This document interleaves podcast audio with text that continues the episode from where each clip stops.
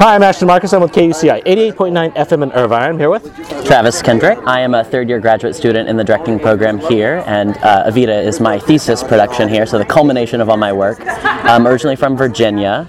Um, I grew up doing theater. Um, I was a performer first and went to school for musical theater, so I have a musical theater uh, training as my background. Um, and then uh, lived in New York City and uh, worked regionally in theaters across the country uh, for about five years before uh, coming to grad school out here in California.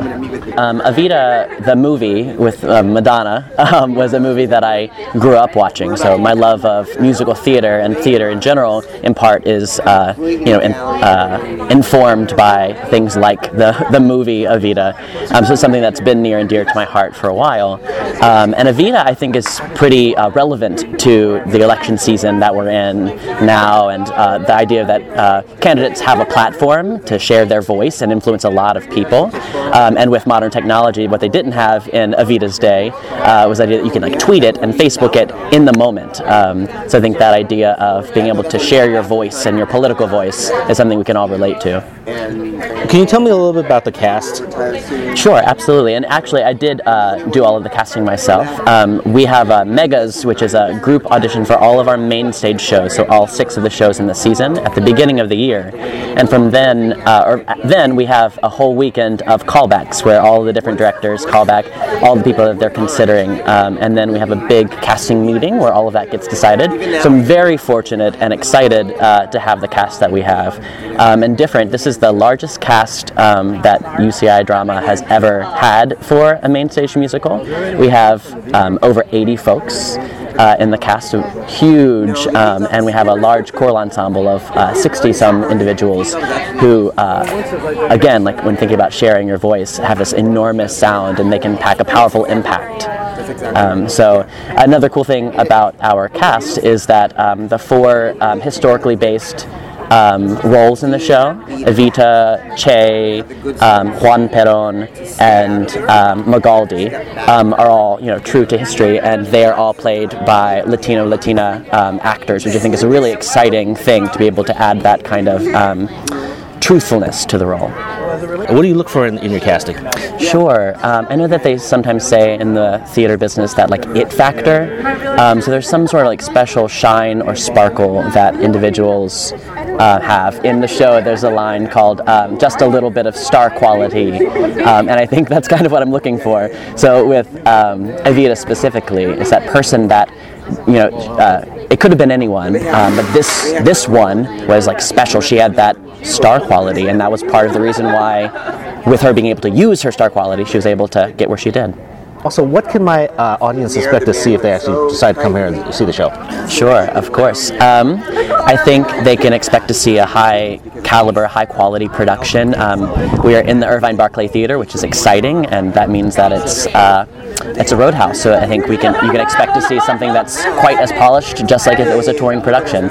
Um, and it's a concert staging, so you'll get to see some of the seams that we normally don't see in theater. We'll see the orchestra; they'll be a little bit more in view than hidden down in the pit. They'll be kind of in front of the stage. You'll see um, the actors come in and out of character by donning uh, costume pieces and hats and props and things right in front of your very eyes.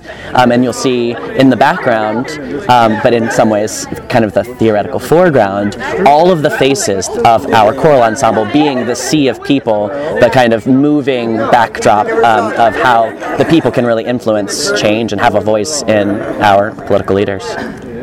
Yeah, uh, this is a pretty short run. Uh, usually, uh, I actually see the show before I actually do the interviews, so I really can't give a review one way or another. But one thing I'm actually usually impressed by theater from colleges. Usually, it's actually a pretty safe bet. It's not going to be. You're not going to go there. and Someone's going to forget their lines. You're not going to be there. and Someone's going to be terrible. Usually, consistently, 100% of the time, you'll see pretty good, pretty good quality work there. Why do you think that's the case? I think it has a lot to do with um, when you're at a university, you're in the mode of training, and so a lot of the things that um, I think are emphasized in the training, and specifically at UCI, is that idea of professionalism. We run our uh, productions like a regional theater model. Um, so everything from taking the 10 minute breaks after an hour and 20 minutes to, you know, professional coming in, knowing the words, um, you know, like reviewing on your own, all those sorts of things. We are, we, it's a training ground for having a professional career as an actor, as a director, as a designer. So we all kind of embody that. And I think that's probably why you're seeing um, the, that reflected in the performances. One more thing, you know, actually, I was on the internet uh, looking, just looking up at musicians, and I came across this article: who were the richest musicians in the world? So I said, "What the heck? Take a look at this." I saw, like, you know, obviously, I'd, I'd see people like, um, you know, uh, Elton John. Right. He's been working since the '70s, a lot of hits. Obviously, he'd be there. I also saw Paul McCartney there, obviously from the Beatles, right, from the '60s. Obviously, he'd be the richest guy, right? He wasn't. I was surprised the richest guy musician in the entire world was actually Andrew Lloyd Webber. That amazed me because mu- musical theater is notorious for being you're being underpaid. you got any comments on that? yeah, um, it makes me think about um, perhaps a reflection to Evita Peron herself. A lot of um, there's a lot of uh, spl- it, the, the jury is out still. I think in 2016 about Evita Peron. Was she a master manipulator or was she the spiritual leader and a saint of Argentina? She's arguably the most influential um, Latina woman still to date, um, and I think there's still polarizing views about her work. Um, she had the Eva Peron Foundation where she raised a lot of money for charity, and that was one of the main points of contention in her life. Of was she stealing money? Was she kind of funneling the money? Where are the books? Or how like isn't she doing a lot of good? And I think people have diverse views, and I think the same could be said about Andrew Lloyd Webber. Like he's the richest musician. Like you know, is he hoarding money? How did he get all that money? Like what does that mean? Um, but he also has the Andrew Lloyd Webber Foundation, which I find fascinating. Um, he's always had a special place in his heart for uh, school children and young people, and so a lot of his work and a lot of his proceeds um, and scholarships and things go back into the youth of uh, you know the youth of England and uh, perhaps around the world as well. So I think that um, it makes me think uh, that like again with platform power and power and money go hand in hand a lot of times. Like you have the potential to, to do a lot of good or to do a lot of other things, um, and I think he hopefully is with this foundation giving a lot of good back too. So, uh, well, you know, you're pretty well onto your career and all that. Um, is there any kind of advice you can give to the students out there who actually want to be a professional and all that, who want to get a, a career in musical theater? Well, what's your best advice you can give them? Sure, it might not seem like advice at first, but one of the most interesting things to revel in that I was told uh, very early on in my career was if you can do anything else, do it.